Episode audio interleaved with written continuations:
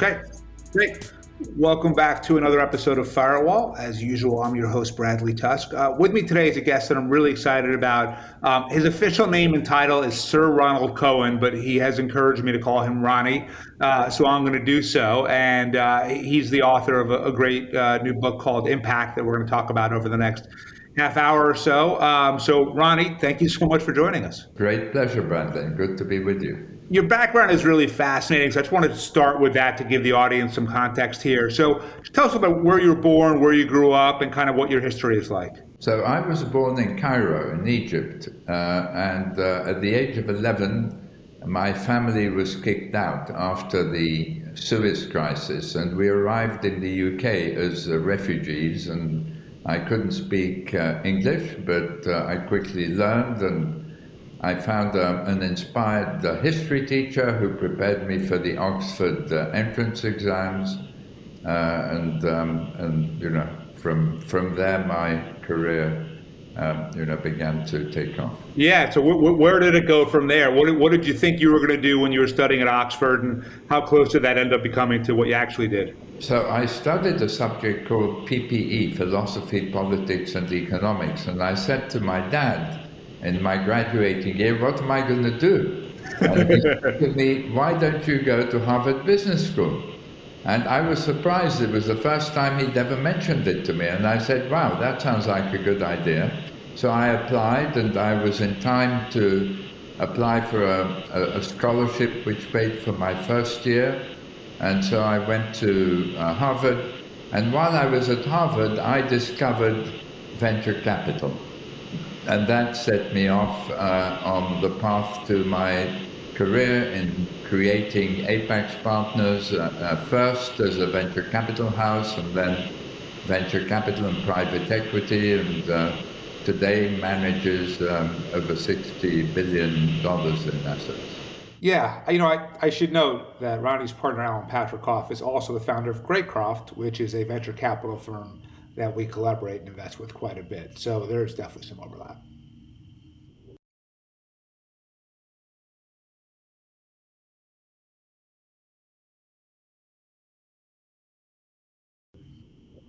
Okay, Jack, take uh, script two, take one. So you got into venture capital in the early days before a lot of people knew what it was about. Probably half the listeners to this podcast would like to become a VC, and their question is always, okay, sounds like an amazing job to have, but like, how do I actually get one? What was your path to making it happen?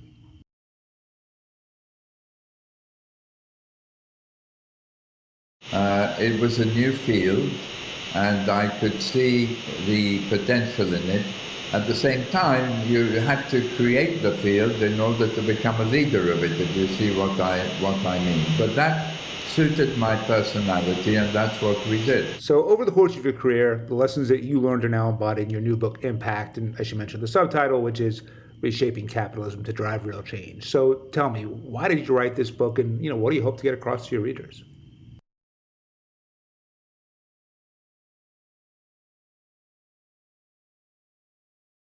I could see the world was changing.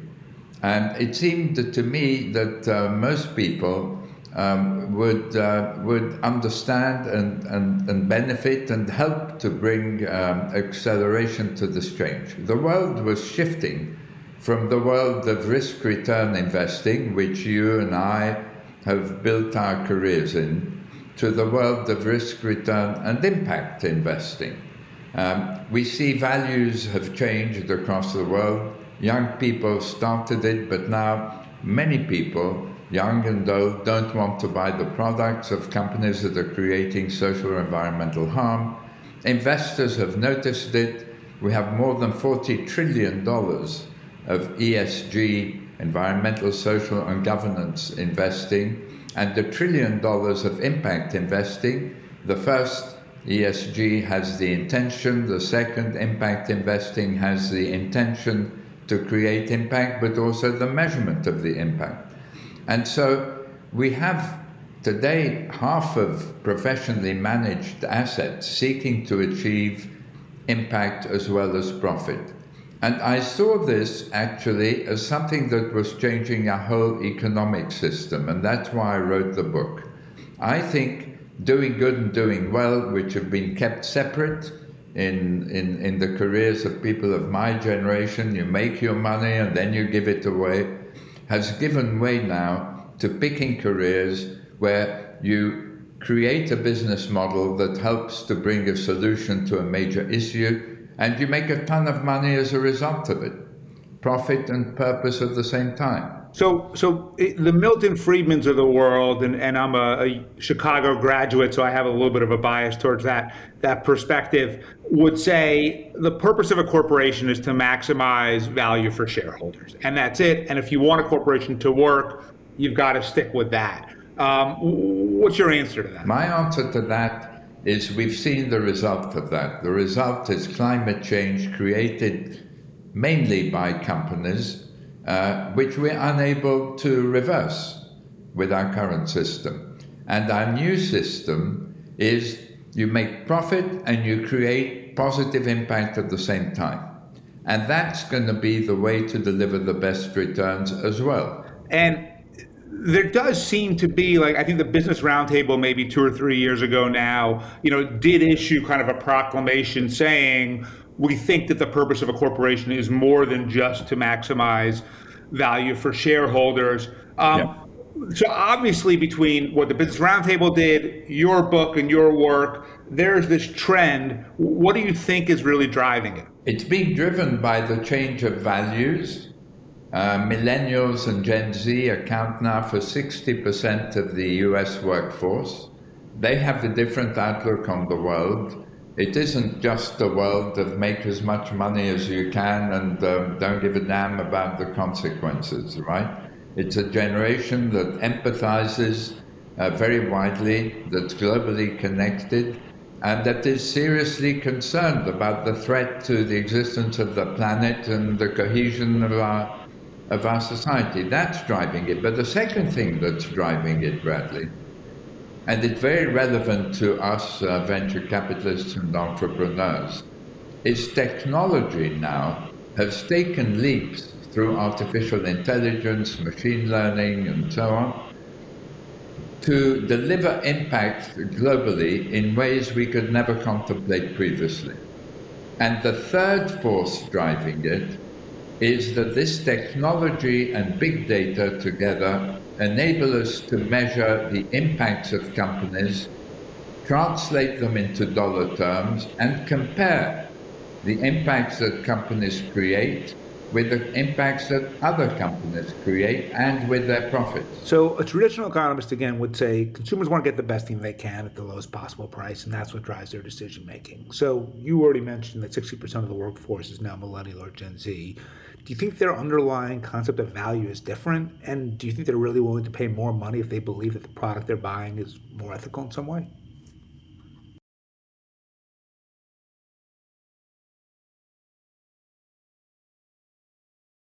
I think some are prepared to do that, but I think the consequence at the end of the day is going to be that the products that deliver impact actually cost less. Why do I say that? When you begin to think in terms of impact business models, your aim is to help as many people across the planet as you can.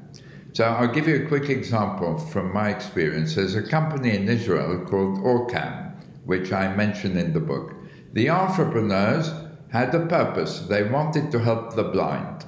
They created a product, which is a pair of spectacles, and when you put them on, they have a little memory stick like device hanging off the side, and they whisper into your ears the page of the book you're reading. They recognize up to 300 people who've been inputted before, transforms the lives of 35 million blind people potentially, and another 250 million visually impaired people. But if you think in terms of how you can improve the lives of the maximum number of people using this technology, you get a different answer to the question, what should my strategy be? And the answer is, my strategy should be not only to help the blind, but to help the 800 million illiterate adults in the world today who would benefit from these spectacles. All of a sudden, you have a 1.1 billion dollar market instead of a 300 million market. You can bring your price level down. You can grow faster. And so I believe that while consumers today are prepared to pay a reasonable premium for a product that doesn't do harm, down the line, the new business models are going to have very wide reach and big economies of scale and will be very competitive with their polluting um, uh, competitors' uh, products. So, Ronnie, let me make sure I'm understanding this correctly. Effectively, you're saying there's this like confluence of emerging markets and opportunities, and whether that's by providing better services for the blind or for people in developing countries, and you know by providing products and services for them, there are new opportunities and new markets to sell into, and the more mature markets of wealthier people in the Western world, you know, still a market, but not really growing that much. So the opportunity now lines up with its societal values.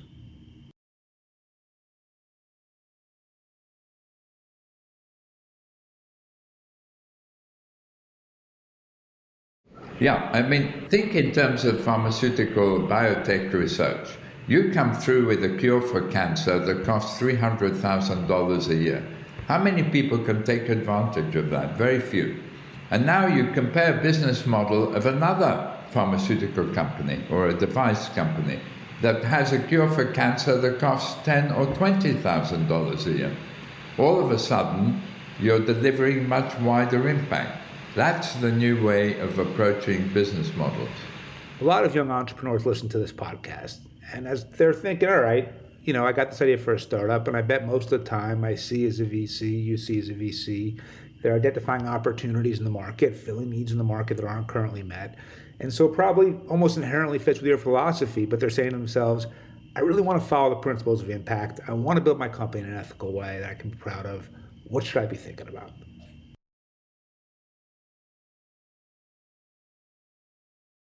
So, in a few years ago, you had the Warby Parkers and Tom Shoes that developed these models. Then you had Tesla, which came along and said, I want to shift consumers away from the combustion engine and its pollution to electric vehicles.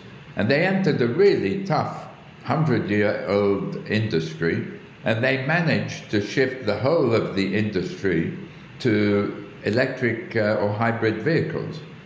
And I think this disruption using technology, but through impact thinking, is going to disrupt the business models of almost every company.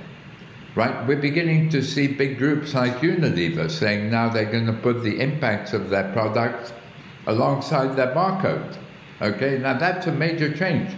We're beginning to see apps that enable you to point your phone at the barcode and find out what the impact of associated British foods that brings you Twinings tea on, on, uh, onto the supermarket shelf is, and you discover it makes $1.6 billion of profit a year and $1.8 billion of environmental damage.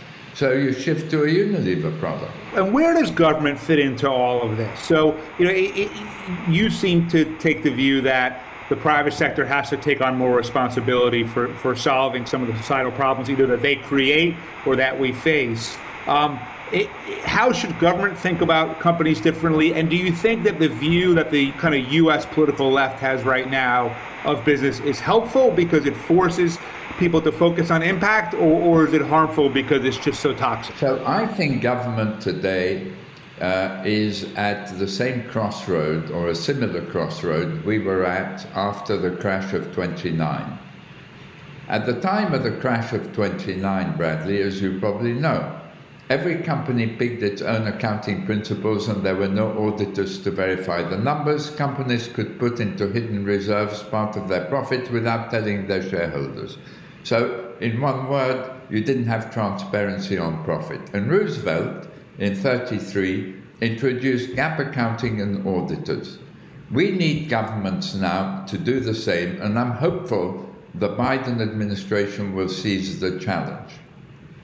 Governments if they mandate now the publication of impact weighted accounts by every company starting three years from now will bring transparency to the $40 trillion of ESG um, uh, investment today and will help turn it into intelligent investing on the basis of reliable data to achieve improvement in lives and the environment. Now, it turns out governments need this, Bradley, because they're coming out of the COVID crisis with huge debt, increased unemployment, increased social issues. They actually need to bring the private sector, investment and businesses, alongside them to bring solutions. So we are at a historic juncture. Could be the US leads, could be the EU leads, could be another government, the Netherlands, the UK, a Scandinavian government, New Zealand leads. But impact transparency is going to be the equivalent of the microchip in the tech revolution. It's going to be the microchip of the impact revolution. So, how do you use metrics and data that are both consistent and force companies to be truly transparent? Because you know anyone can come up with a way that makes them look good or sound good, but that doesn't mean they're actually doing good. Exactly. So the greenwashing that we're seeing today um, can only stop if we have comparable data now, what we've shown at Harvard Business School at the Impact Weighted Accounts Initiative, which I'm honored to chair, is that you can publish today, on the basis of data made public by companies, the environmental impacts and the employment impacts and some of the product impacts of companies in dollar terms. So you go to the IWA site at HBS You'll see 3,000 companies' environmental impact from their operations, Bradley. You'll discover that of those 3,000, 450 create more environmental damage in a year from their operations than they make in profit. A thousand create environmental damage of 25% or more of their profit. And what's really interesting about it from a, an investor point of view is you can already see a correlation between the companies that pollute more and lower stock market valuations. And when we think of climate change, and you see that these 3,000 companies create $4 trillion worth of damage in a year, you begin to understand the only way to make real progress in, in, in reducing climate damage is through impact transparency. So uh, um, I teach at Columbia Business School, and I think my experience is, is somewhat similar to your point, where I do see this type of mentality and awareness um, in my students, which is great because it will shape how they then help run, you know, the business world going forward. What I don't have enough data on yet, because I just haven't been teaching long enough yet, is whether those values are then really driving the actual jobs that they're taking and their career choices they're making, or if it's hey, or or if they're thinking more like yes, I would like to achieve A, B, and C from a moral standpoint, but practically I have to do D, D, and F. Um, how do you how do you get the two things to kind of come together? Well, what what I see happening now is an increasing number of people coming to me, among others, and saying, "Look, I want a career." That helps me to deliver impact as well as making money. And they're thinking of which company they can work for, what type of a venture they can establish, and so on. So we're seeing it come from every corner of, of, of the globe. You're seeing new entrepreneurial business models in education, in health, in, um, in, in, in, the security of, uh, of, of, cities and, uh, and states, which are using technology to achieve both a social good and an environmental good very often and, and profit. So Silicon Valley hasn't yet connected with this thinking at scale. It's, it's been slower, frankly, than the private equity industry, where you see some of the big leaders TPG, KKR, Blackstone, Bain Capital, my old firm, Apax Partners, launching specialist funds that measure the impacts of their, of their investments. The VC world, apart from Double Bottom Line, which invested in Tesla and Solar City uh, famously in Silicon Valley, uh, Bridges Ventures, which I co founded uh, nearly 20 years ago, Leapfrog, uh, in Africa, Aavishkaar in India. Those firms have been doing for decades uh, what everyone's going to be doing in, in, in the future. And it needs to catch on. But one of the reasons I'm glad to be chatting with you as a VC is we need to make the venture, the mainstream venture capital industry aware that this is where they're going to have to go. They're going to have to go because their investors are going to demand it. And they're also going to have to go there because the Teslas of this world, the new disruptors of existing business models that achieve higher growth and higher profitability, are going to do so through the delivery of profit and impact together. Yeah, it's, it's funny. In the, in the meeting I had right before this podcast, uh, I was reviewing the Series A deck of a company that we're incubating. And in there, we made a very proactive pro social argument in saying, we believe that we are able to create this type of societal benefit in ways A, B, and C, in contrast to other other companies in this space. Um, we'll see how, how I do when I go raise the A uh, for this company. But yeah, I, at least it, it, feels like it's starting to become part of the vernacular. Yeah. Look, I mean, within private equity today, uh, if you speak to the firms that have been raising these uh, funds I've just talked about, their investors are asking them what is your ESG rating? What, what are your companies achieving in terms of impact? The pressure is real. Now, when technology came, I well remember in the 70s and 80s, some people thinking this is just going to revolutionize the computer industry. The microchip isn't going to change much, just the computer industry. Now, look how far it went. Yeah, just, just the computer industry. And, and you hear some people saying, well, I think this impact thinking is going to be fine for a small philanthropic like segment of the market. And those who ignore it are going to be overtaken by new competitors and existing ones that transition. So, in my experience, institutional investors are very driven by the kind of cultural norms in their industry. They, they, they like to check all the right boxes and, and, show that they're kind of hitting all the best practices. Um, is there a way for policymakers and government to kind of change the, the, the boxes being checked so that their performance is, isn't just graded on, on the return, but also on the, the ESG ratings of the companies they invest in? And could you even arguably, maybe this is this too out there of a concept, but could you change the way that you, you do taxation so that those who are unwilling to focus on this pay higher rates than those who aren't? Well, you've hit the nail absolutely on the head, Bradley. We're talking of a carbon tax now.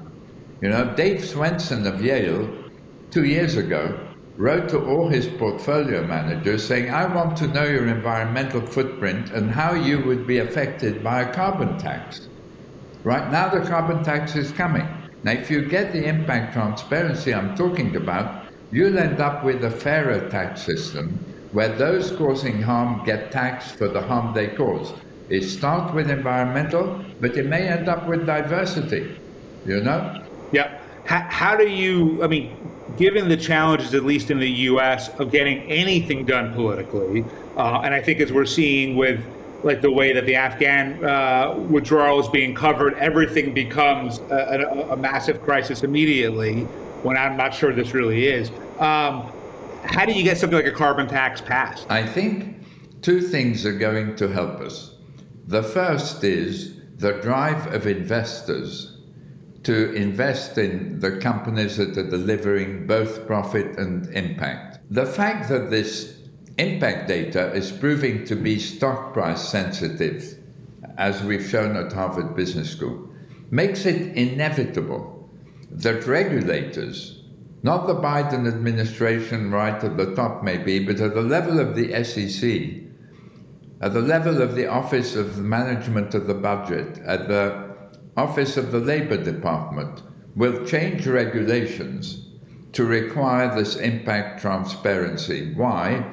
Because if they don't, some investors are benefiting from data that other investors don't have access to. And as you were saying, some of the data they're basing their decisions on isn't verified and may be misleading. So it's become inevitable, in my view, already and that you know that governments are going to have to step in and bring this transparency. So you hear the SEC head talking about transparency on environmental. The EU has passed legislation about it. IOSCO, which brings together the group regulators, is looking at impact transparency. And the organization responsible for all financial accounting outside of the US across the whole world, IFRSF, is looking at establishing a sustainability standards accounting board. Right? So we're on our way now to generally accepted impact principles and impact accounting. So this is next one is, is sort of a half-baked thought. So, so I may be way off here, but even though the cryptocurrency world is often kind of maligned in intellectual circles and policy circles, it seems to me to be arguably kind of a good precedent for what you're talking about, which is you have a group of people who said, we don't really trust our central banks. We don't really trust our governments. We don't really trust the big institutions, whether it's media or the church or military or whoever else.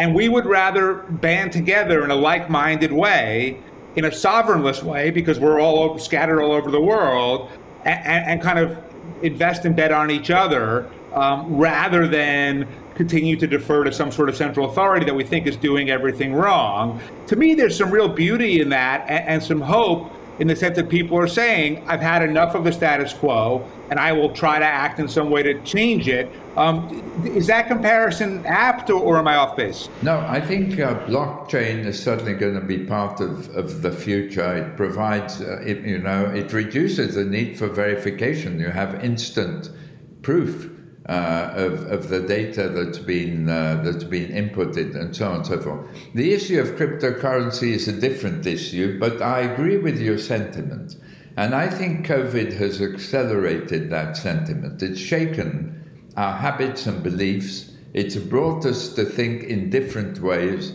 It's created a sense of solidarity, as you were saying, where people feel they have you know, they're all in the same boat and they have a common interest in trying to find common solutions. I know we're coming up on the 30 minute mark here. So, so last question, although it's probably a long one, which is um, in, in embodying the principles of impact, how has it changed your day to day life in terms of how you live, how you travel, how you spend money, and maybe even more importantly, um, listeners who want to try to follow some of that, how should they think about it and act? So, I mean, every everybody is a consumer.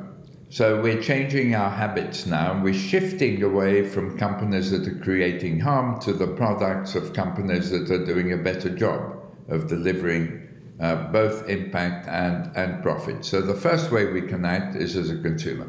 The second is as an employee. If we're within a company, to get a company to measure its impact, to define impact objectives, does a great favor to the company because, as I've been saying, the Harvard data shows your company's stock market valuation is going to be affected by the impacts that you create, good and you know, good and, and bad. The third is as an investor. As an investor through your pension plan, indirectly, as an investor directly in the market, go to ESG, go to impact investment, and leave out the companies that are doubling down on old ways of polluting. And you've seen what's happened at ExxonMobil. These companies are now getting open rebellion at their shareholder meetings. And I gather there are 200 company resolutions already filed on, on social and climatic um, issues coming up at uh, future shareholder meetings. So that's the world we're operating. But as an entrepreneur and as a venture capitalist, begin to focus your efforts on companies that bring solutions in huge markets and have the ability to grow fast and deliver amazing profits as they deliver greater impact. That's a perfect way to wrap it up. So, Ronnie, Sir Ronald Cohen, uh, it's been an honor to have you on the podcast. Thank you for joining us. Thank you very much, Bradley. Great pleasure to chat. Bye bye.